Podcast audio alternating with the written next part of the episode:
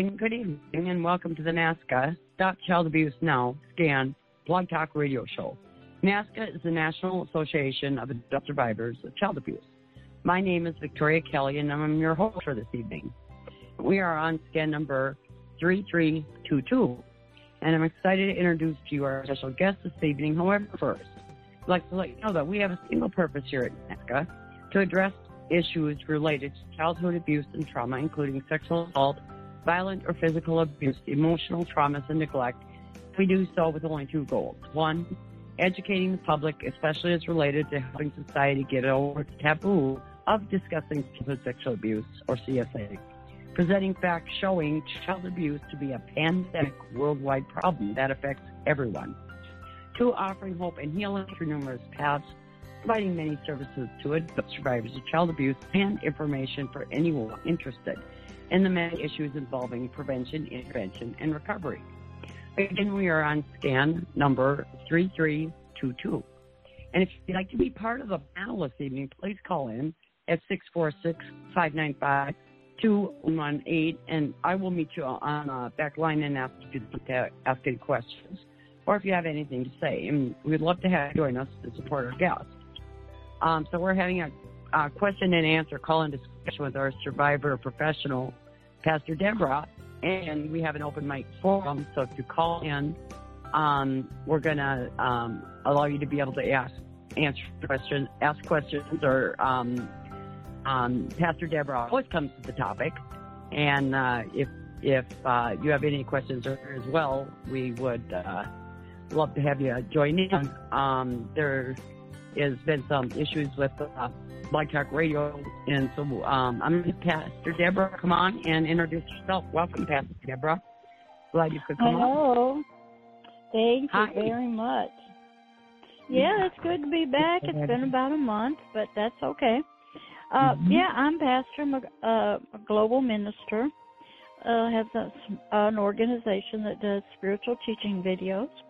I had been a licensed clinical mental health counselor for about 10 years, trying to help people with their issues and healing and understanding from that viewpoint. Then I became a pastor and had to, to learn a lot. And I had been in the military, so I have um, a foundation of support, sort of serving a country, um, being dedicated, uh, being disciplined, studying the enemy, studying what uh, wars and things like that.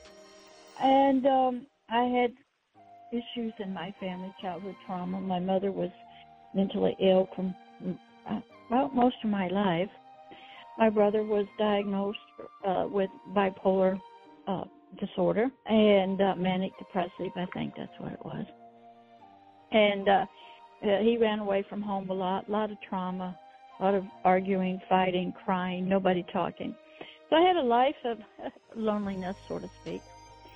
And uh, but I got through it, and uh, then I wanted to help people. So I went into mental health counseling, and that was really about the only way. I was on track to be a psychologist, but you had to work with lab rats. I didn't like that, so I didn't go that far. And I got my master's degree from Troy State University with all officers, all men, and some from around the world at Troy State University on an Air Force Base, Maxwell. And then I went into uh, working in a rehabilitation institute with spinal cord injury patients, head injury patients, adults, teens, anything, burns. Um, so I had a lot of medical, uh, wonderful medical for about a year and a half to two years, working with physicians and nurses, uh, helping with mental health issues. And then I went into private practice. I worked with uh, disabled people, and I got in with a psychologist in nursing homes, doing Social Security disability IQ testing, group work. I've had a variety of experiences. I've volunteered in the community with hospice, the guardian ad litem, a state's victims advocate, and I've had drug and alcohol counseling and uh, you know worked with those people inpatient, outpatient. So I've had a variety of experiences. And then uh, when I got into uh, ministry work, I started in the jail, uh, reading scriptures and working with women in jails, and then um, went to Bible school was almost ordained, but I didn't fit the little box of that particular denomination, so we kind of split our ways. Learned how to write sermons, wasn't very good at it. I was better at one to one ministry, talking to people in crisis situations. I've been in churches and had to take guns away from people, machetes and knives, and um, never was afraid uh, of being attacked or anything like that, but I have been attacked. And uh, been sexually assaulted, your boyfriends, you know, So I had a lot of experience personally in a lot of variety of areas. And then uh, in my training to learning how to go the Lord's way, I had to put my license down and it took years to learn a whole new set of guidelines on how to help people with ministry, deliverance, healing, talking, prayers, understanding a world I didn't understand, trying to help people with child abuse and uh, with their ancestors, all kinds of like curses on their lives. Uh, and I was trained with some the most serious abused people you could ever imagine, with multiple personalities, drug and alcohol addictions, uh, transgender, bisexual, just everything, and uh, into witchcraft and the occult. So I went from one type of helping to another. So that's sort of my background, and I don't know if there's anybody on the line that wants to ask me any questions about my background. And if you want more of my bio, you can look on the website of www.agapeloveishere.org. In the reference sections about, there's a picture of me with my bio and stuff like that. Mm-hmm. Okay, we have uh, Philip on the line. Hi, Philip. Thank you for coming on the show. Um, do you have any um, questions? That, Um, have Mrs. Deborah, have you ever worked on a on anybody's like? Have you ever gone into the hospital when people want 5150s and comforted them or whatever? So have been ever gone into the hospital and worked? Yes. And then what was the second part? Have you ever gone into the hospital when somebody else was on a 5150 or anything like that and helped them in their situation in their time of need? Uh, yes, I uh, part of my training to be a minister, pastor, was I actually paid a lot of money to go into a clinical pastoral education program where for five uh, we went to the hospital five days a week. We were taught by a psychologist. We went on the floors. Then once a week we were in the emergency room. So I have been around people dying, families, emergency room, suicide attempts, gunshots, you know, psychiatric, non-psychiatric, uh, with the nurses, and um, that kind of thing. So I got a lot of hospital experience. Then I uh, volunteered here recently, uh, several years ago, work in the local mental health counseling, uh, counsel, uh, counseling a crisis stabilization unit. It's where if you were at home and you went out of control and the police came, they'd take you in their car and they'd take you to this special place, and you were locked down. So I w- worked through the waiting room where people were laying in chairs and you know just losing it, and waiting to get into the program, see a psychiatrist, get medicated. Then I worked with the patients there who were uh, and I'd go in once a week and talk about spiritual care. And um, then I worked in a, a homeless shelter doing the lunch thing with homeless people and did that for a while. And uh, so I've had a lot of just unique experiences. Most master's level people come out, graduate, and they maybe get in private practice or they work. Uh, I've had two years of supervision. Usually start doing that. In a uh, community mental health center, you have to be supervised uh, by a licensed counselor. I had that with a PhD psychologist, and um, you have to have that, and they they talk with you about what you're doing. They look at your charts. So I had that. So before you even get licensed, you've already had two years under strict supervision, a lot of book studying. I was just a little different because I didn't go to work initially for a mental health center, you know, like outpatient counseling or an inpatient program. I went to a rehabilitation hospital. And um so it was quite different.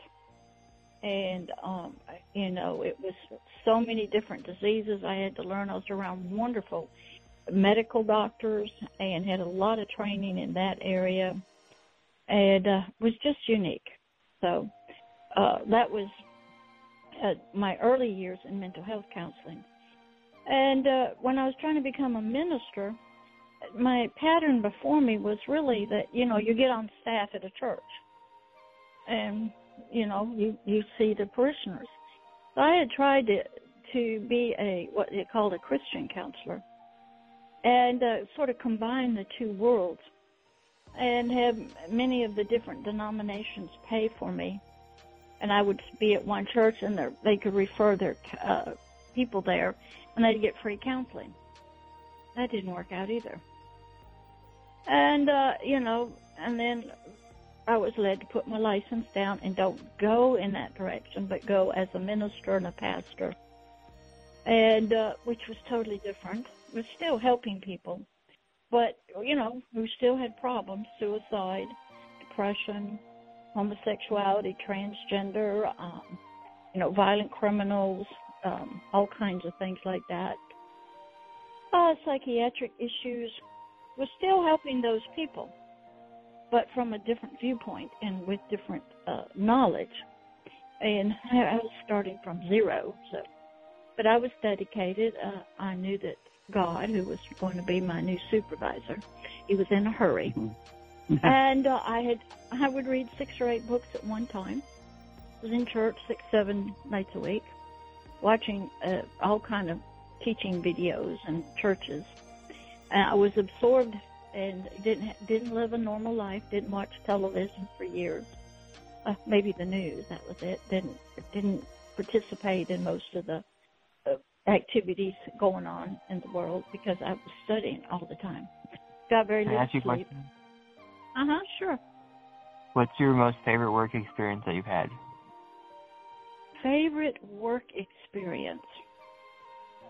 Um, I'd have to say all of it. Because okay. in order to help people, okay, reason is, uh, when you're trying to help people, you have to love people of all kinds. I always, when I was a young teenager, maybe, I read true stories. I was into the truth. I would read about like Vivien Leigh, who played in Gone with the Wind, how she went mentally ill. Patty Duke Astin, who had um, major psychiatric problems. I wanted to know their stories. And so I began just loving people, and I would hang out with friends that were not your normal type of people. Uh, people that had no friends, people that had disabilities.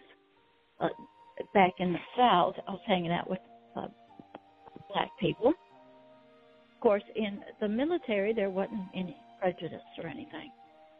So I was weird. I, I loved everybody, and I was just a fun-loving young girl, I guess. And I would just be friendly and loving. And people would say, "Well, why do you love my?" I didn't. I just do. I said, I give out my love during the day, and at night, God would fill me back. And that began sort of the experience. Oh, I love that. So, I got to stop you right there. I got to stop you right there. I love that. okay. people often ask And I didn't know. People often ask me how you get regenerated yeah, after, you know, that. Yeah, I didn't know why I loved. Yeah. I mm-hmm. didn't know why. How you get regenerated. I don't know. I just knew I'd go to bed and you know, reading and studying, so God could trust me because uh, I read, I Mhm. studied, I was interested in truth. If I Mhm. books and I became buddies because in my family nobody talked. Uh, I wanted to understand mental illness. I could see something was wrong. Books me in the library. I would read books. I would read true stories. Uh, my parents were different. They read the uh, untrue stories. They wanted to read novels and stuff. I was different. So I had this experience in me. One, growing up all around the world, being in a military family, our our foundation is different. We do not get involved in local stuff in the community. We really don't care about the sports. We don't care about any of that. Our job is to be trained, educated, disciplined, ready to lay down our lives, sacrifice, die to protect a nation. Our friends are the same way. We lived on base. I never lived outside in the community till I was maybe in the fifth grade. I didn't know, I didn't care about, at one time we were in Alabama, I did not care about the football games, the rivalries, knew nothing about the South, the, the colors of the uniforms, but I had already had experience with Saudi Arabia, Greece, Vietnam, uh, England, Hawaii, the Philippines, Guam, a lot of travel. Okay, okay, I misunderstood that. And okay. then when I I was around a lot of men all the time in the universe getting my graduate degree. All officers, flying airplanes, helicopters, jets, people from all around the world in my uh, graduate classes. So my experiences in helping people were so broad, it was a world viewpoint. I used to work in a, uh, it was called Mount Meigs Industrial School for Juvenile Delinquents when I graduated with my bachelor's. I was around boys, hardcore juvenile delinquents in this state industrial school out in the wilderness. They'd back me up against walls. I had nothing except my voice and an authoritative personality to back them down. I was around some bad people, but I loved them. And then I'd, I'd work there till about 4 o'clock in the afternoon and go to college, working on my master's degree till 10 o'clock at night. I had, that was my life. And, uh, I had experiences scuba diving, traveled all over the Caribbean, traveled in caves. I was a cave diver, took underwater photography. I didn't kill, didn't do any spearfish. I was a very adventuresome, tough individual. Could meet anybody from around the world. I mean, I even rode mules to get to diving spots uh, down in uh, off of Honduras. Uh, so I was a traveler. So I knew the world. I didn't what most people get involved in in the you know stuff. It meant nothing to me. I was in books reading true stories, horrible true stories about people. Couldn't make you puke. But I had to learn how to help people a different way. And I had and God took all my foundation, my love of books, learning, wanting to know the truth, being willing to give up a 10 year profession. I went from making about $28,000 a year, that was years ago, to nothing. I mean, no job, no professional identity. Thought I was going to get on staff as a pastor. That didn't work out. Had absolutely nothing. My master's degree, gone. No money, nothing. And yet I stayed steady. I knew God was working with me. He was going to teach me. He was going to help me. I was going to help the Phillips of the world and the Annies of the world and the Victorias of the world. Didn't know who you were. I used to cry for you, beg God to send somebody to help you. I didn't know who you were, where you were at. They were all over the world. Cry and cry and cry and cry and plead with God. He said, Okay, I'm going to send you. I go, No, sir, don't send me. I don't know what to do. I don't know how to find him. What am I supposed to do? I was already talking to him on the telephone. They were crown princes over in Europe. They were counts, political leaders, judges, lawyers, policemen. I have lived with my phone tapped, satellites on me. Every word that I say on the phone is recorded. Now, that just wasn't in the books for mental health counseling. So I went from, I had to have that deep love. And one night, how it happened, I was in church in a praise and worship time, and the Holy Spirit, a lot of people may not know about him, asked me what was the desires of my heart. I immediately said to mother, to all in the occult that had been abused, homosexuality, hardcore heavy metal music, homosexuals, transgenders, anybody and everybody, so I could turn their heart to the Father. And Holy Spirit said, It's done. I was anointed right then. So my experiences are still helping people, but a totally different way.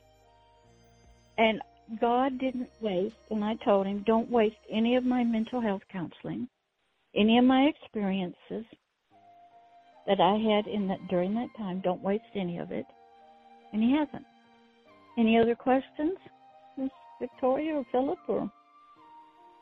Yeah, I can. I have a question. Um, and most of you probably don't know, but I'm an old lady. I'm 61, and uh, I have uh, a lot of a lot of goals and stuff that I still plan on doing.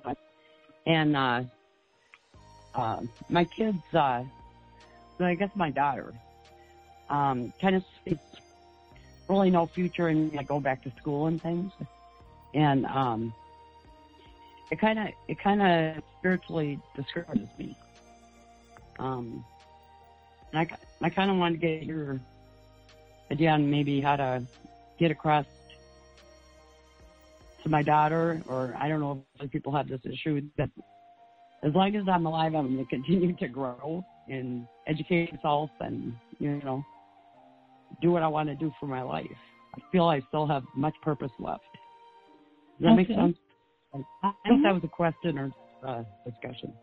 Okay. Once you get healed, okay, and you're in your healing mm-hmm. process from child trauma, child abuse, whatever, you start discovering you do have a purpose. You may not know what it is or how to do it yet. Mm-hmm. But once you realize you have a purpose, that's the beginning.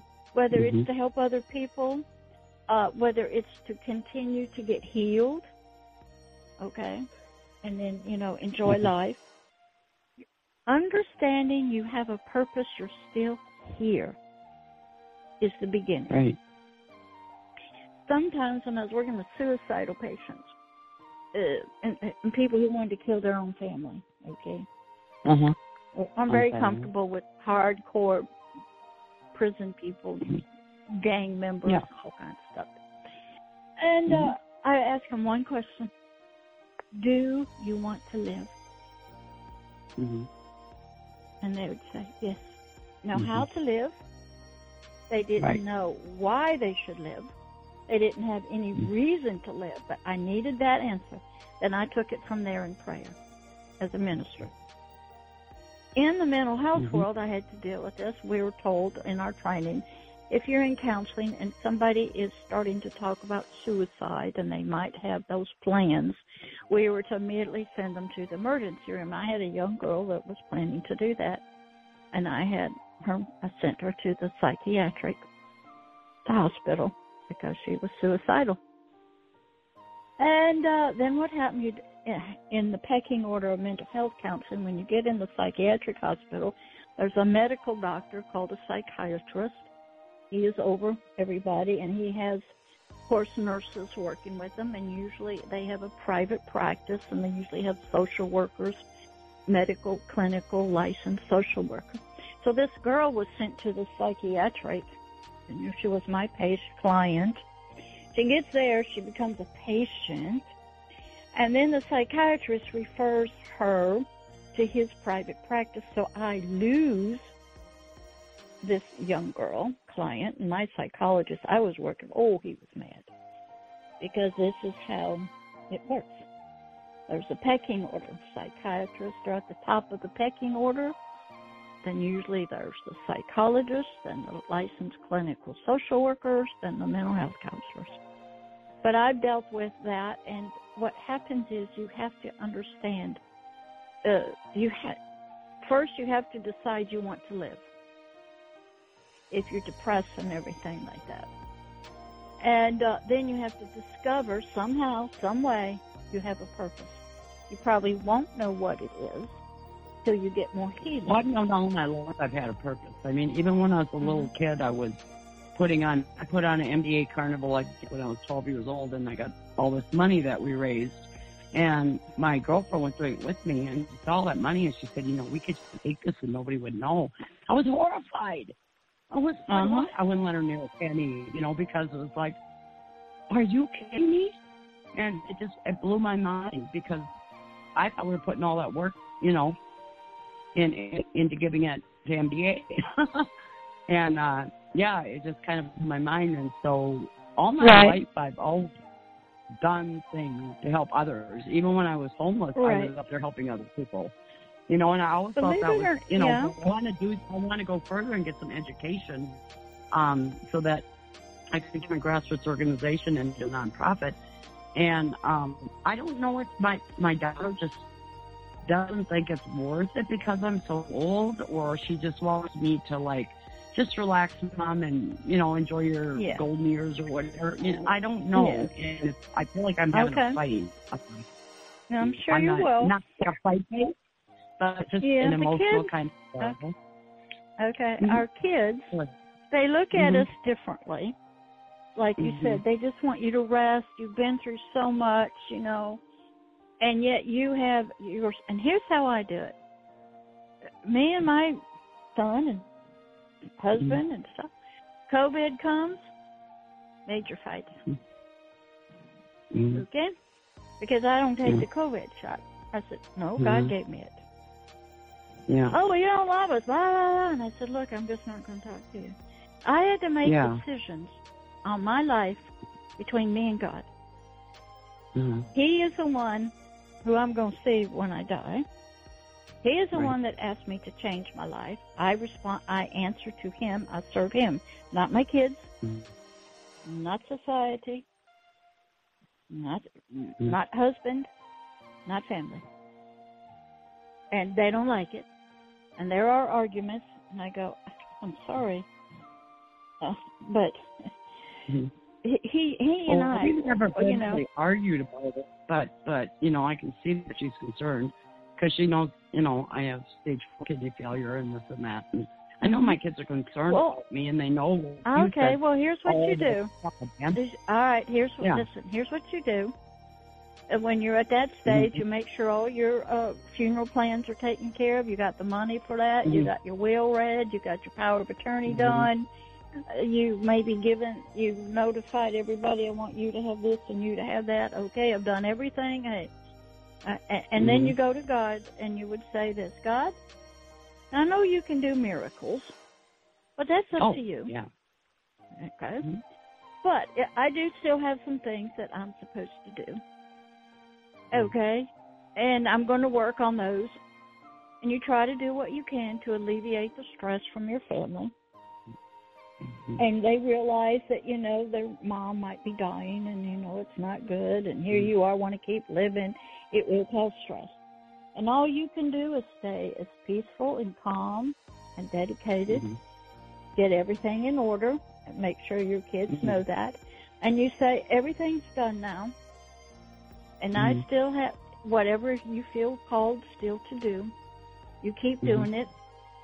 Now, I'm a little different. You know, I'm pretty healthy. I'm 71, Mhm. going to be 72 Mhm. this year. And I let Satan try to kill me many times. Mhm.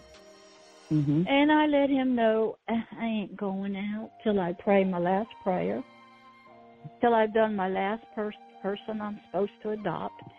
When God says it's time for me to come home, I'll Mhm. sit down in a chair or a bed and I'll leave. But he can't take Mhm. me out. Now I do have to, uh, you know, if you are working with God in very close partnership, Mhm. and he and you talk with him. Yeah. He can do some healing, but he may Mhm. say, you know, you need a rest. Come on home.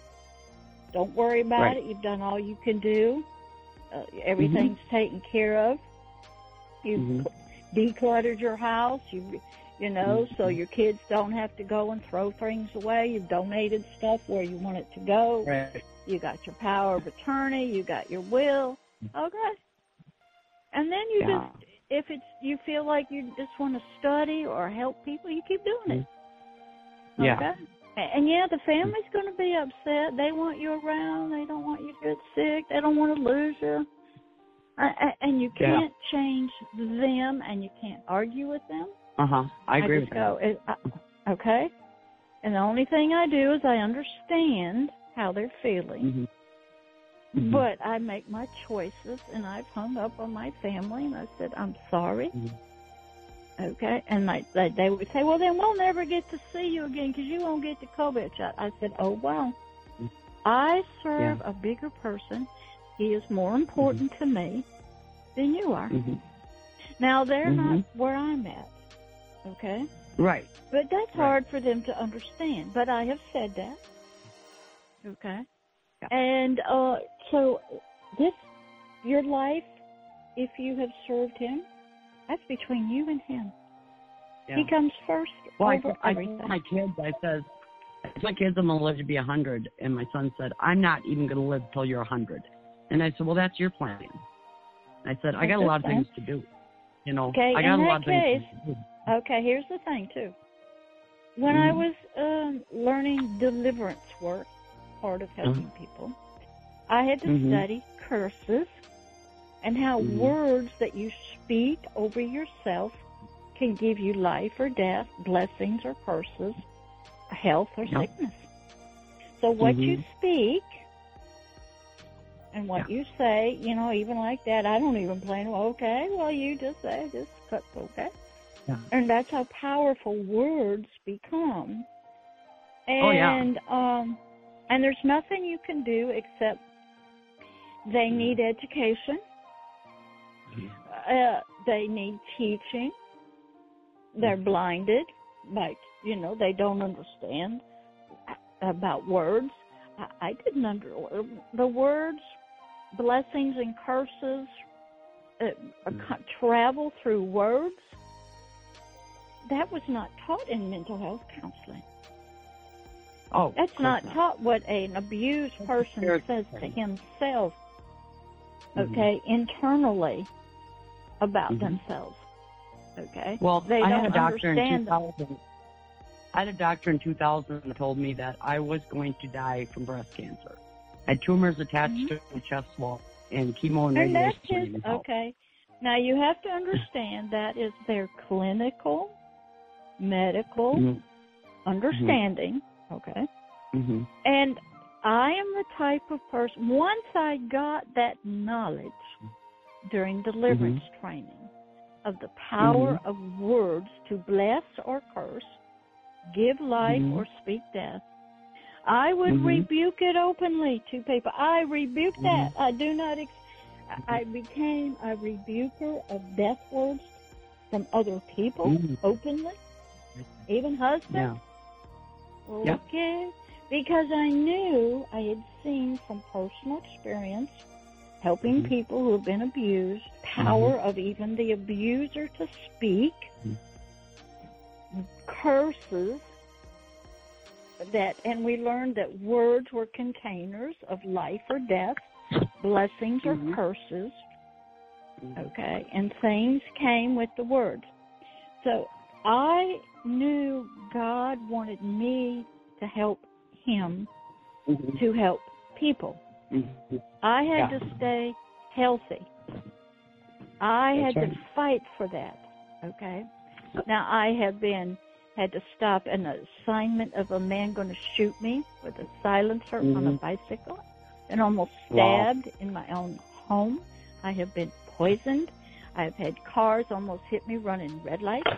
I have been had my husband even had his hands around my neck. I've had uh-huh. spiritual stuff happen, almost kidnapped. So my life was in God's mm-hmm. hands. But I Right. understood, okay, how ignorance of words can produce results that you know people speak of. Uh, but my father's a great. He said he wanted to live to 121. That is Uh-huh. biblical. You are given that in the Bible. But you got to Uh-huh. take care of your body, Right. okay? And he didn't. So he made it to about 92 Yeah. and then he passed away. So Right. words are So he had breast cancer. I did. I did have a conversation with God and basically said, you know, if this is my time, this is my time. But I'm just going to keep living as long as you give me life. And the same thing happened when I had when I All right, had. here's another- um, go ahead. What you have to I'm a- learn when you're talking about medical problems, never Mhm. claim them. Like people would Mhm. say, "Oh, my back is killing me." Yeah. You have now spoken death. Your back will kill you. Mhm. When you say you have can you had breast cancer, you don't ever claim it. It's not yours. Uh-huh. Okay. And uh, you can speak to the cancer. You put your hands on your breast, and you say, Mhm. "Cancer, you have no right." And if I have, and it is a disease, it's bacteria, it's your own body turning against yourself. Blah blah blah. You can ask your Mhm. body to forgive you. You speak to the cancer cells. You tell them what they're going to do in the name of Jesus. This is the ministry part. Now, in mental health counseling, they try Mhm. to help you deal with the depression, the anxiety, which is fear of having breast cancer. Mhm. They try to give you Right. support groups for that, okay? And I knew all that. But in Uh-huh. helping people the Lord's way, you had to learn about the power of words, speaking to yourself, life, uh, counteracting death. You had to learn you had an enemy and he's trying to take you out. You had to learn their assignment. You had to understand curses, even through the families that maybe um, a family member, a parent, an aunt, uncle cursed you when they were mad or angry or something, and Uh-huh. uh, you you know they still go on. I, when I was beginning to do deliverance work, I would break off curses from ancestors back 10,000 generations. Wow. And oh my gosh, the response in that Mm. person was horrendous. Yeah. Okay? That is how far back curses can go Oh, yeah. all the way back. Mhm. Okay? Yep. They say things are passed And on. one of the huh? things are See, passed on from generation to generation. Yeah. Mhm. Is Philip still there? No, Philip left. It's just you and I. Yes, Mm-hmm. curses can be passed on. They can be Mhm. passed on in many different ways. You have no idea. You don't know what four generations of parents did. Okay? You don't know what kind of prayers they prayed. And you don't know Mhm. why you got what you got. Mm-hmm. Okay? Now, we see it in the natural world, sort of like in genetics. You know, something, it can be passed through genetics. It can skip a Right. generation, you know, that kind of thing. So I had to learn totally different stuff in helping Mhm. people with physical sicknesses, mental health issues, psychiatric situations, and that kind of thing. And uh, so my training was just so unique. And I'm sure other people have had it. Mm-hmm. I was silent during my training. I talked to nobody. I just read my books, took my, wrote my notes, Mm-hmm. went through the experiences. I didn't talk to anybody when I was going through them. Only I would talk to God quietly. You'll never hear me pray hardly out loud. This is Mhm. between me and Him. And um, so, in helping people, like I said, what was the topic? A lot of people go. I, I see it on LinkedIn. A lot of posts about you know heal yourself and uh, you know take care of yourself and stuff. And Mhm. So a lot of people need to figure out can they heal themselves? Or do they need an outside person or something to heal them? Mm-hmm. And mental health says you need medication and you need a therapist or a life coach or something like that uh, to talk with. Mm-hmm. In pastoral work, a lot of times I, I don't need, they don't need to say anything to me because my, how I was raised to help people the Lord's way was that I knew everybody who I came into contact with in Walmart, online, internet, social media, on the phone. It didn't matter where I went. They had issues. And every place I went was a ministry field. It didn't Mhm. matter at a restaurant, a waitress. I, I've Right. done ministry with waitresses. Okay Mhm. prayed with them right there while they're working. Mhm. And I, so I recognized that probably everybody in the world needed help. So it Mhm. didn't matter Oh. where I went in town, out to eat, shopping. I, I said, God, I'm here. Parking lot, that's fine. Gas stations, Mm-hmm. I knew that there was something. I, I used to go to um to get into the LGBT. I went to an LGBT church Mm-hmm. and just sat there and loved on them, helped give out food and clothing. Then I went to board of directors meetings with a local group. Then I sat in their support groups. Okay, there's plenty. You don't have to go anywhere, do anything. I would sit No. in a lot of uh, mental health groups. I, I, I learned about support and peer support.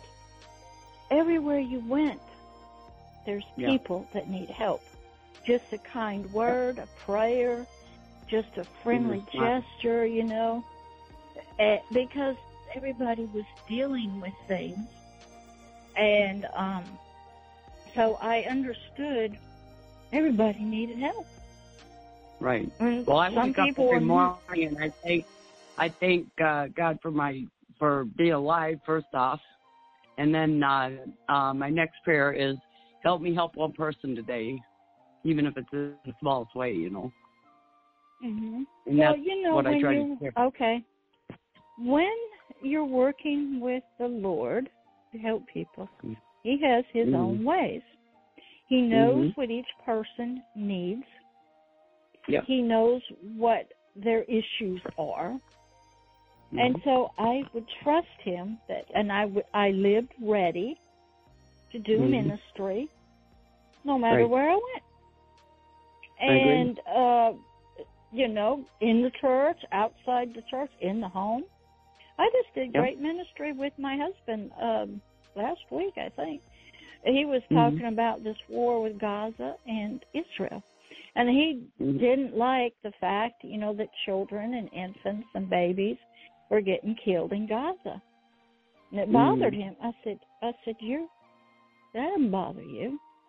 You vote for Mhm. politicians who believe on abortion on demand. You you vote Mhm. for people who kill a baby in a womb. I said, you're an unrighteous man Mhm.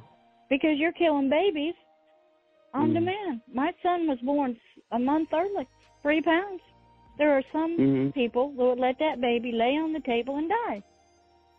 Yeah. Yep. And he votes My for kid- those kind of people. Now, I, I don't vote anymore. I don't Yeah. vote anymore. And the one issue that I chose when I was voting, were you for abortion or not? That was it. Nothing else mattered to me. Because that's all that Mm. God cares about. Mhm. So then I and I told him I said he was an unrighteous. Now he's a believer, but he's way Mm. off. He's never been challenged. I said, "You think you're righteous? You're not righteous. Mhm. You're deceived. You can vote for somebody to kill a baby. What's hey?" And he hung his head down low. He knew he shut. Mhm. It's like I'm fighting a lion. And I just said, "No, sir. You vote for that." Mhm. It's everywhere. Is that ministry and helping people the Lord's way? Yeah. Called education. Mhm. Getting knowledge. challenging. Hmm Okay, somebody's beliefs here. And uh, I think he got the picture. Will he change? I don't know. But in Mm. helping people, there is, you Mm. know, I I love the mental health community. The psychiatrists love people. They are, are Mhm. medical doctors. They know there's something wrong. And their training is there's something neurochemical wrong in the brain. If you don't Mhm. have a brain tumor, and you don't have a concussion, you know, with bl- blood, and uh, there's nothing like that that they a neurosurgeon needs to deal with, then they Mhm. know it's neurochemical, and they give you medication to affect the neurons and the chemical electrical stuff. When you had, I think you've had shock treatment. That's electrical, Yeah. trying to Oh, do some electrical horrible thing to work Yes, it It's is. horrible. But they're trying to stop the thoughts, the feelings. They they're but the history of they've done a lot of stuff. Mm. And so are they trying to help you? Yes. Do they Mhm. care about you? Yes. Mhm. They don't like you trying to hurt yourself or other people. They don't want you to live, you know, tormented. And with their knowledge and their training, they're doing everything they know to do. They do love you. Okay? And I had to, you never, and a, a mental health counselor loves you.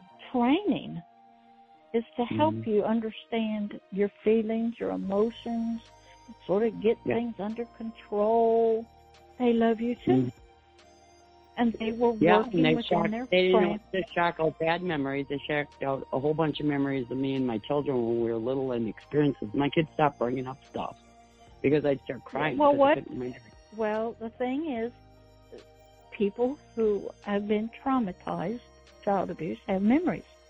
It's in your Mhm. chemical, electrical form in your biological brain. Mhm. Okay? And they know it. Mhm. And they're trying to help you have a carefree, untroubled life. And Mm-hmm. yeah, well, they only used to tools think they that have. lobotomy too because people were docile after a lobotomy. You know, Yes, because because they couldn't Yeah. get through drugs, it is. they couldn't control but it's control not it. even worth. That's not even worth Mhm. a life, as far as I'm concerned. But if you Not were even- in that psychiatric community at the time, remember a lot of helping things have gone through. Oh, you got bad blood in you. We need to bleed you, and we Yeah. need to get the we. You've got some bad evil spirits up there, so we got to mm-hmm. let them out of your brain. They're in your brain. Full hole in your head, so yeah. we have to cut a. So they cut a hole in the top of your brain called trepanning, so they can escape. They kind of had Yeah. the right idea, but okay. A lot of that's ignorance. I know. Okay, th- there's been evil spirits around forever, and there's been casting out of devils, and so, even in Islam, they cast out. Okay, they do the stuff. I've seen them. They call them a different name. And uh, well, people have been the into shock treatment, voodoo. they asked me if I was, they asked me if I was depressed anymore, and the re- I said no. And the reason why I said no is because they don't know no more damn shock treatment. I was still depressed, Well, so they wrote depression that is a down. ki- I wasn't depressed. Okay. That ends up in the statistics. Well, depression's a chemical reaction to stuff, and it's memories, and it's this, and it's. That. But do they tr- are they trying to help you? Yes, with their knowledge. Okay. hmm and they're trying with Mhm. everything they know to give you Mhm. a peaceful life take away the bad memories they don't know how you know they try hypnosis and all that they're trying Yeah. and throughout the ages they've always been trying to heal there's been Oh, depression with that. sexual abuse Mhm. okay and even the church has tried Mhm. so many different ways Yeah. but nowadays you have, you know, mental health counseling. And is it a good thing? Sure it is. Yeah. And it's trying to bring healing to you so you can live a normal, happy family life, go to work, make money, have a job, go to ball games. And if you have to do that with drugs, they're okay with that. And most Uh-huh. societies okay with it also. Okay. And in the way I, when God started helping me to help Mhm. people, uh, it was put before me some of the most severe, spiritually Mhm. abused people I had ever heard of. Yeah. Full of multiple personalities, full of demonic spirits, uh, the dark Mm. side parts, light side parts. It was just Mm. never heard of it. Mhm. So God had to take his time. I had to read some horrible true stories about it. Um, had to look it up online, a lot of stuff like that. But I kept going. And then, uh, you know, they started coming. Then I brought them in my home. Mhm. That was some years with my 10 year old son and husband here. So Mhm. I was desiring, I knew it was a spiritual work that I was Yeah. learning how to do. And what I was talking to you about earlier, about word curses, that was a part of it. Mhm. And I had to study it out of the Bible, had to understand the, what curses were, studying voodoo and that kind of stuff, how they, people get cursed, had to study spells by witches, had to study all kinds of things that were spiritual and from the occult world. That wasn't in mental health counseling. Had to study ancestors and uh, their words to their kids and their grandkids and had to study, study, study. And what I learned was that when people have issues and they don't know where they're from and they don't look at the words that they speak or their parents have said to them or their spouses Mhm. have said to them and uh, they don't understand the occult they don't understand spiritual things so i had to study a lot about curses and blessings speaking over ourselves and speaking over our children and businesses and things like that and what was prayer and uh, how did that work and then I studied voodoo how did that work and so I had a lot of uh, unique experiences Mhm. and um but it was still helping people trying to bring healing to very traumatized abused people Mhm. Yeah. and uh it was like i said i didn't talk to anybody surely i, I got in more trouble in church because i knew more knowledge than the pastors did they were Mhm. very jealous of that i was I got trouble afraid with kids when I was a kid because I was asking questions and they said you're not asking questions, you're supposed to be learning. Mhm. yeah yeah Well, I Oh. was never afraid of any of that ever. Yeah, I, I trusted God completely with my life, Mm. uh, and uh, I, I was around bad people. I Mhm. was around killers and gang members, oh, and prostitutes. Okay, it, Mm. it didn't bother me because I knew Mm. I was protected. I had a job to do. I was enemy behind enemy lines, and I had a warrior's mentality. You know, from the military, I was looking. I was strong and tough, and Mhm. um, so I was just different. So Yeah. I knew um, that uh, and I never badmouth the mental health world. I love them dearly. Work with a lot of them on committees and or community organizations, and uh, went to a lot of their free trainings. Mhm. Uh, learned about human trafficking, labor trafficking.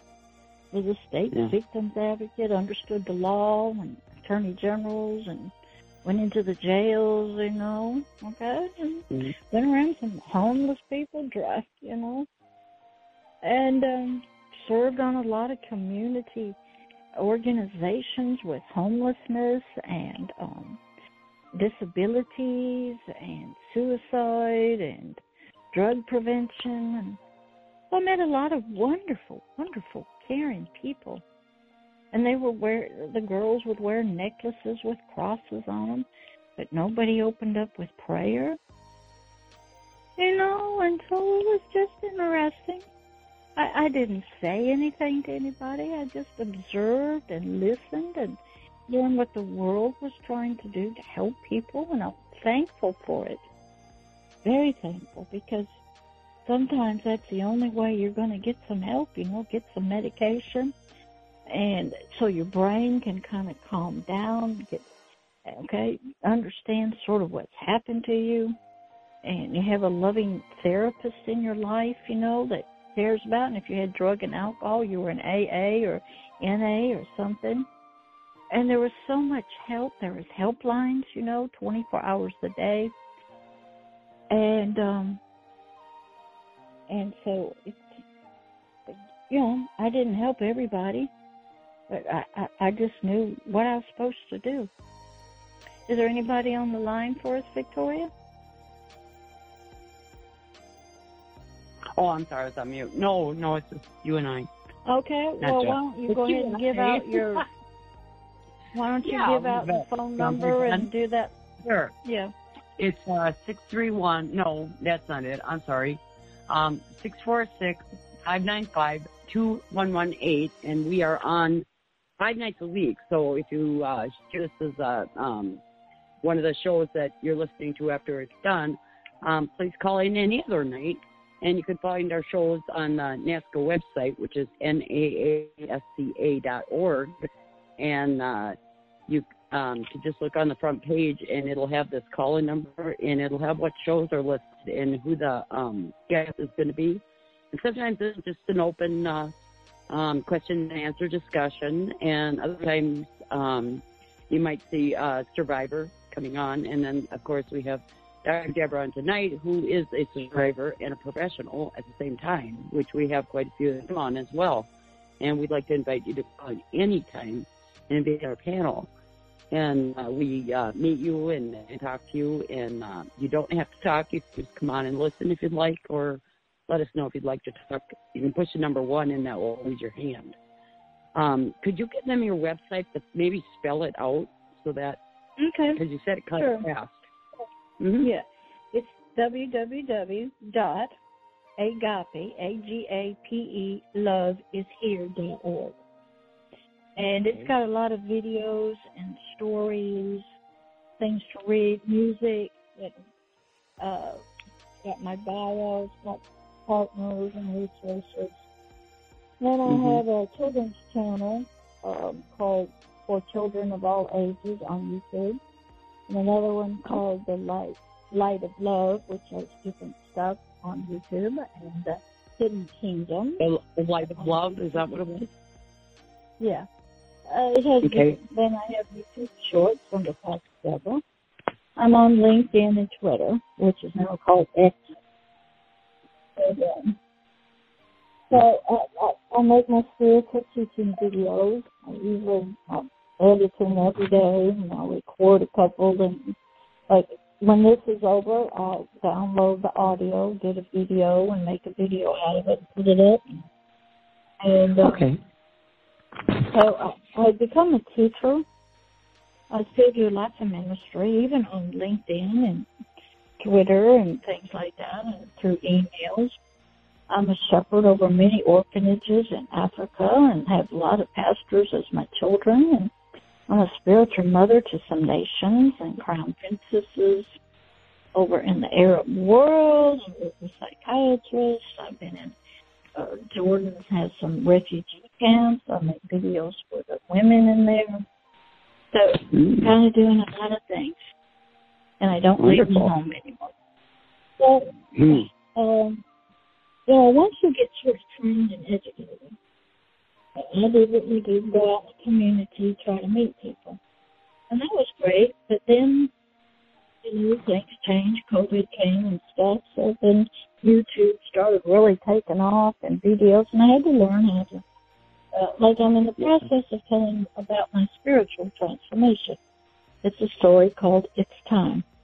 About how God took Mm. me, who used to be called Jan, and brought up Pastor Deborah. And I go through my Uh-huh. life story with my parents, my whole life, and I go Mhm. through my. I think I'm up to part number eleven. It's it's all Are, are these on- available to listen to right now? Yeah, they're, they're on podcast. They're um, uh, they're on. That one's in the playlist called School of Light. And uh, on the website, there's a I can't remember. It's called the Kingdom of Agape Love, Volume One. Uh, all the stories are written out. I've typed them all out there, there, and I'm taking each one of them and making a video of them. And then in Volume Two of the Kingdom of Agape Love, it is true stories of me helping people in the hardcore multi generational Satanists. Very graphic, true Yeah. stories of things that happened and Mhm. people I've ministered to, and that'll all I'll take each one of those and make a video out of it for YouTube. Oh, good and job. um, what happens is people, you know, like I'm in the process of telling my story slowly, you know, all Mhm. through my background and how my name was changed and how Jan slowly died and uh, all the Mhm. experiences I had and how it the end is very unique. And Mhm. um so how God had me do that was he'd wake me up in the middle of the night for I don't know, several weeks. I'd write Mhm. and he was writing Yeah. through me this story. And um, so people would understand what spiritual transformation on the inside is. And Right. some people might call it reincarnation. You're Mhm. changed, but it's all on the inside. Yeah. And so on the website, there's a lot of videos, a lot of. Um, I have a university on there that pe- there's classes, sort of. There's no. I'm not the grader Mhm. and stuff, and I I go through many of the I call them courses, classes uh, that people have to go through in order to help people the Lord's way. One of them is called the Valley of Tears? What's it called? on the website. It's Uh-huh. called uh, the King's International Spiritual Care University. There Hmm. are, uh, it's my experiences. Like before you can help people the Lord's way, hmm you have to believe certain things, Right. and you get asked questions. What do I believe? I think Mhm. it dealt with deliverance work. And there's one Mhm. called the Valley of Tears that for months and months and months all I did was cry. Go to church, Yeah. they do praise and worship, I cry. Not for Mhm. myself, but for other people Mhm. who were hurting. And I wanted Mhm. God to send somebody, help them, please, wherever they are. They were worldwide, Mhm. okay? That's right. And I, in the process of telling my story, I, I tell them I was not the first one called to be doing what I'm doing. The first one called was uh, her name was Teresa. She was the deliverance coordinator, but she got Mhm. frightened because her car got broken into and some things were stolen. So she refused to work with people in the occult and witchcraft and all the bad stuff anymore. So God went and found me. Right. So The reason everybody is called. asking, the reason why I'm asking is because I have a friend that um I wanted to hook you up with that I talked to today, and I was telling her about you, and um she really wants to uh talk to you. Um, she can call me on my phone trying number. to do some ministry work and trying to do some ministry work and I told her that maybe you could be give her some ideas Okay. and you just mentioned uh, videos and I think that'd be really helpful Okay. for her. Have her call me at eight five zero Mm-hmm. five zero one I got your number. five zero four Go zero. ahead. Huh? I'm sorry, go ahead Do and what? say that again. Go ahead and say Eight that five again. zero eight five zero five zero one five zero four zero, and leave me Okay. a voicemail because I don't answer Okay. my phone. Get a lot of spam, and I'll Sure. call her back. Okay. Okay. Or she can email me if she wants to, and I can email her Mhm. back. Yeah, Some people call you. prefer. Mm. And what does she want? Um, she's she's a minister just getting into starting out with it, and I told her, well, I know a gal that um that probably would be able to help you a lot. So Okay. kind of give her guidance. She's really Yeah. struggling right now with um, some health issues and uh, um, kind of doesn't feel like um, she's really doing what she's supposed to be doing. And uh, Okay. and I told her that you know um, she is helping people whether she knows it or not.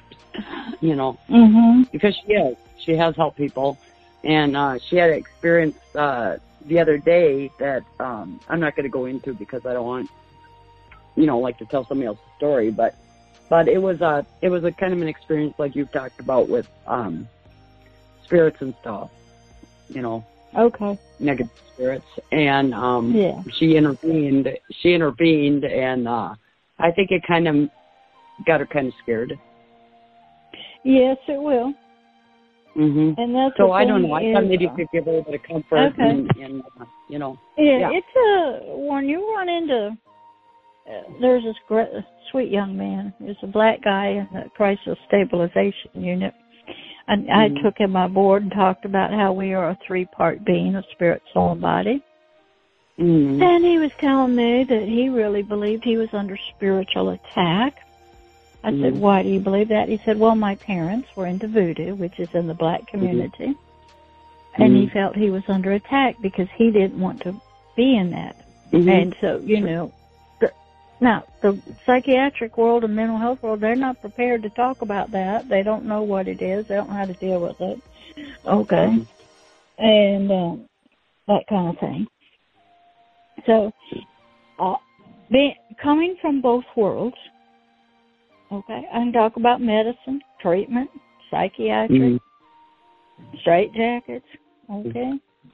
Yeah. Well, uh, this woman psychiatric in, this woman came into her life like just like she knew her and stuff, but then all of a sudden, the woman contacted her through Facebook. She knew her from a while back, and they hadn't conversed or anything. And all of a sudden, she contacted her and said she wanted to come over, and she came over there, and my girlfriend felt, you know, the spirit, and and got it out of her house. And and then the gal, I don't know, started bringing up some other weird stuff, so she made the gal leave, and she's kind of shooken up about it. I told her I think she did exactly, you know, what she need, what she was supposed to do, or what I don't know if that's the term. Yeah, well, here's I'm what sure happens. Okay. When Mhm. you enter into that type of helping people, Uh-huh. and you have some success, hmm you're on the enemy's radar. Uh-huh. They look at you, and they coming after you to get Mhm. you afraid, so you'll never do it again. Ah, yeah. Oh yeah.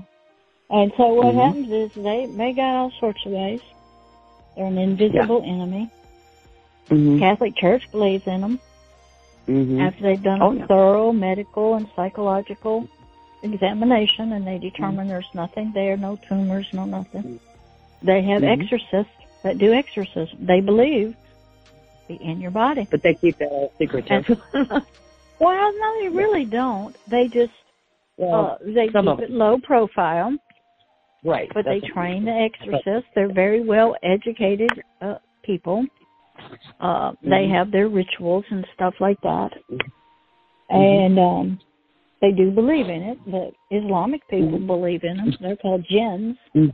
They Mhm. actually do deliverance work there. Uh, voodoo, uh, a lot of black people do voodoo and stuff. It's not, Mhm. but it's not considered a mental health issue. Not Right. considered mental illness. Okay. No. So it's I I just when you start studying that world, okay, hmm it is different. hmm It is real. Yeah. Just as in the mental health world, biological Mhm. chemical imbalance is real. And it causes Yeah. thoughts, emotions, issues, Mhm. concentration problems, eating problems, okay? hmm And humanity has gone through thousands of years. They have gone first, they believed that everything was spiritual. And it Mhm. wasn't until sort of the age of reasoning came in that the spiritual took a back seat and uh, became more superstition because microscopes showed us we have bacteria in us. It became biological.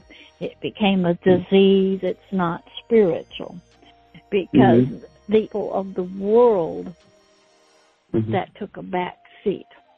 And Right. so it became you're weird if you think that's your problem. And they Mhm. would see a lot of the effects of it in people's behaviors. They would call them evil people, Mhm. evil Right. stuff, full of Mhm. hatred. But that was a Mhm. mental illness. Mhm. Okay. And they would determine that, oh, they had some childhood abuse, drug Mhm. abuse. So the spiritual Mhm. part took a back seat. Sure. Okay. And, um, but many people, they do believe that in a lot of the, in the world, you know, they believe in auras and chakras and, um, Mhm. Uh, salt that glows, and they believe in all kinds of. But that's not considered evil or wicked. Voodoo's not really considered evil or wicked. It's just part of the culture and the rational world, the psychiatry that they just, you know, they just look at you as weird, but that's your Mhm. religion, okay? Mhm. So I had to learn, I had to get educated, I had to have Mm-hmm. personal experience in helping people the Lord's way. I kept my mouth shut when I did things, ministry. I didn't Mhm. spread it around. I didn't try to make money. Okay. And I learned people would, they needed help. There was all kinds of ways uh, that you Mhm. could help them, just sometimes through prayer. And this one Right. book I read, this lady was a doctor, and she set up a primary care office, and God would send people that needed help. And this Mhm. one guy came in, and he had a lot of spiritual issues. He didn't know anything what it was, what it was about. And God, she would go and pray to God. He'd say, Look, he doesn't understand. You just pray to me, and I will heal him over time. okay? So Mhm. sometimes that kind of stuff goes on, and your job Mhm. is to just pray. And God knows what's there and what needs to be done. Yeah. And Another story about her was a husband brought in his wife. They were unable to consummate the marriage after two or three years. She had some issues. They had tried everything. Mm-hmm. Don't know what it was. And mm-hmm. she put her hands on the lady's head and God spoke to her. Mm-hmm. Said what the problem was. She prayed sort of quietly. Took, God could, took care of it. Mhm. God deals with people in all sorts of ways. Mhm. Okay? But if you're not in tune with God and you're helping people His way, and you can't hear Him, so you don't know how to help the people. And each case is different. And yes, you are dealing with curses, ancestors, demonic spirits, dealing with all kinds of things that just, oh my gosh, the mental health world doesn't talk about. You don't get trained in, but they are a good, they work in the soul and the biological body. And so healing needs to be in the biological body, like you've got some issues. Okay? The mind needs to be healed of its thoughts, Mhm. its memories, its worries, its stress. The chemicals in there need to live a sort of a peaceful coexistence. The biological body and the soul are connected through the five senses. The spirit that's inside of there has its own world, its own realm, its own issues. And Mhm. they're all in one body. Yeah, my uh, trauma. kidneys that went kidneys that went down to functioning at 15 percent. They went to the point of putting a port in, and they were going to do dialysis. And then all of a sudden they did another test, blood test, whatever they do, and uh, they said, well, we don't know what's going on, but her kidneys are functioning at whatever. It went, got better. And Mhm. uh, I was walking with a walker. I couldn't walk because I had uh, um, dizziness because of the kidney failure. And then all of a sudden I wasn't using the walker anymore. And the doctor couldn't figure it out, so he did another test. I somebody had offered to give me a kidney, and because they had said that I was on a transplant list, and I went in and the, they says, well, we can't, we got to check you out first. So I says, okay, fine. So they called me and said you don't qualify, and I thought, what now? Do I have another issue? You know? And I went in there, and they says you don't qualify because your kidneys are functioning at forty two percent. And then the Yeah. doctor said that just doesn't happen. And I said, well, Yeah. obviously it does because it happened to me. You know, and even the doctor with my ki- my cancer, breast cancer, said, uh, "This is a miracle." And to me, the doctor Okay. saying it's a miracle is a miracle in itself. Okay. When that happens, you have to learn this is my God. I have work Uh-huh. to do for him. I am a living Uh-huh. testimony and witness to you on the power Yeah. and the love of God. You have to do it. yeah. You know, they're shocked. They are shocked. hmm And you have Yeah. to learn even through your body and what happens to be a living testimony to bring Mhm. education and light to the nursing and medical community. I've done that Yeah. many a times. And then Uh-huh. God will use things Right. uh, to you to speak to them Mhm. to help them understand because they see a lot of things that are death oriented you know that and Yeah. their hope Yeah. and love hope in god and stuff it, gets weaker and weaker and weaker because Mhm. most of them are christians and loving people and they pray to a god or allah or somebody and they don't like death and they're trying to help people survive. So god will use you and your body as a testimony, a witness, and He will give you an opportunity to say, This is my God, the God of the Bible, at work. I have work to do for Him. He Yeah. is making sure that I stay healthy to finish the job He has given me. And right now, my job is I am an ambassador of the Mhm. kingdom of heaven to you to tell you there is a God that loves you and He can heal people. Okay? Right. So sometimes Well, I that know. is the. I couldn't believe it when I got my 37 year sobriety, and my daughter got up there and she goes, and I'm going to kind of paraphrase it because I can't remember exactly what she said, but she said, first of all, she says, I'm going to say this to you, mom, but don't ever um, have um, expect that I'm going to repeat it again. I was like, well, what is she going to say? You know, she goes, you know, you have been through so many physical and mental problems that I never thought you were going to come from, and I have learned so much from you because no matter what I'm going through, I just keep fighting because I've seen you come through so much mental and physical stuff. We thought you were not going to make it, and you came Mhm. through it, you know. And you're here to get Mhm. 37 years and I was like weeping, you know, I was weeping. Well, what you have to learn, okay, you have to learn. Listen, you have to learn that Mhm. God will take adversity, bad things, Mhm. Yeah. and use them as a testimony to Him. Right. And you Right. have to be taught that when she says that, that you stand up and say, Uh-huh. "Thank you," but don't thank me. You, the one Uh-huh. who is doing this, and you have to be. It's sort of like you're an evangelist, a teacher. Uh-huh. You don't you don't cry. You don't get emotional because it ain't about you. You are the instrument he is using because you've Uh-huh. given permission to speak to them about Ah. him. Yeah.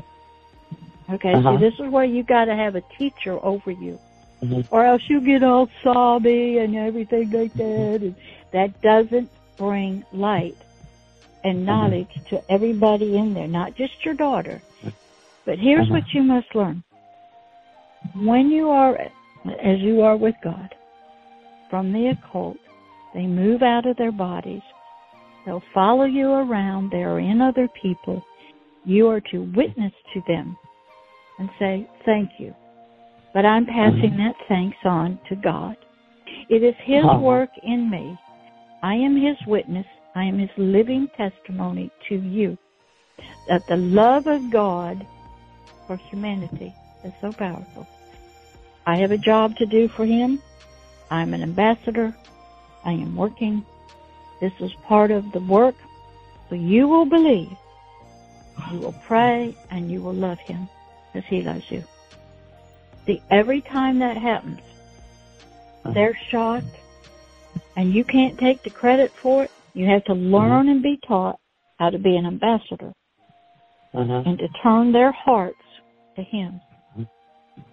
So they are, that the whole thing that's happened to you, it's Uh-huh. Him at work. He's got Right. you, you're on the battlefield, you've been through a war. You have Yeah. to learn how to explain it. Uh-huh. So all those other people sitting there will sit Mhm. there and go, never heard that before. It's a testament to them. Yeah. Okay, and I had to learn how to do that Right. because you're given chances like that to explain what's happened, hmm and you have to. You can't miss the opportunity. Right. You can't get hung up in the human emotions. Hmm You have to be able to say, "I am an ambassador. I am a living testimony of His work. Mm-hmm. He has a job for me to do. I'm still at my post. I might Mhm. be beaten up, hmm been through a battle, but the enemy has not won. Can't take me out yet. And you have to learn that and you have to practice it. So when those opportunities come, hmm you are now sort of evangelizing Mhm. and you can actually give an altar call right then and there and say, anybody Mm-hmm. else who would love to get to know the God that I know that's healed this and helped me through this, come right now to the front. Mhm. He's waiting to meet you. I've been Mhm. where funerals have turned into altar calls. Weddings Oh. have turned into altar calls. Uh-huh. You never, when you are an evangelist type person, trying to Uh-huh. reach people to with a message, you use everything possible. A Yeah. wedding, a funeral. Okay, so let's go full you're circle done. back to next time. Full circle back to okay, we're back with this realization of everything, and my daughter realizing that you know I basically lived against unbeatable odds, and now I'm telling her that I'm going to keep living and I'm going to keep doing the work that I'm supposed to be doing. Right. And when she gets And- upset, you say, I understand you're upset and you're worried and stressed out. But my life Uh-huh. is in His hands. I'm working Okay. for Him. He Okay. me, I'm on a mission. I might be beat up, Mhm. close to death, Right. but I am not. When He calls me home, that's when I go. Right. Okay, so you have Yep. to have a response back that points her to Him. Mhm. Mhm. And then she goes, "Wow, what a wonderful, loving God! He He Mhm. has done all of this for my mother. right. I don't need to be stressed out." Mhm. See, that's where that's where a teacher, something like me, has to come in Mhm. and help you to teach, so you can speak, knowing they're upset, but you Mhm. have to stay steady. I'm working for Mhm. him. Only he has the right to call me home when my job is Mhm. finished. As long as you stay steady with him, you promote him, his kingdom to other people. You don't Mhm. really care what your family thinks. You're dis- I don't work for you. Pay my Right. bills. You didn't save me. You didn't heal Mhm. me. You've had nothing to do with this. Mhm. Okay, this is between me and him. You, you- Mhm. you know, you have that within yourself, but you have to learn how to tell family members. I tell my Mhm. husband I'm not going out till 120. That's biblical. And I have Mhm. to take care of my biological body and eat right, and keep Right. the stress out. I've told Mhm. Satan, you cannot take me out. You cannot kill me. You can Mhm. try. He has. You can hit me good, but I ain't going. Only Right. God has the right to take me. And God, when Mhm. God says you prayed your last prayer, you have witnessed Mhm. to the last person you need to witness to, you've adopted the last person, come on home. Right. I'll go, yes, sir. Only He can do that. I have that within me, so I have to learn how to say and point people to Him. And I got eight twenty-six, so we have Mhm. about what three or four minutes Mhm. before the show is over. Yeah. Boy, it's going quick. Uh, yeah, you and I get into some good conversations. Yeah, we do. And so, and I just had both the mental health and the s- spiritual side of training and education and helping people. Mhm. So I'm comfortable in both worlds and I understand Great. both worlds. And people can get help from both worlds at the same time, Mhm. both wor- Mhm. both ways, and you can respect both ways.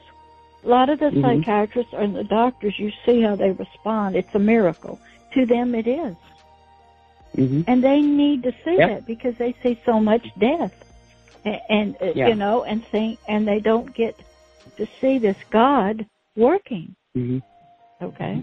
Yeah, I even went to some explanation. psychiatrists that seen me when I was first diagnosed with MPD when I had 31 personalities, and uh, Mhm. he got to see me afterwards, and he just he just sat there and looked at me and he says, "I just can't believe Yeah. it.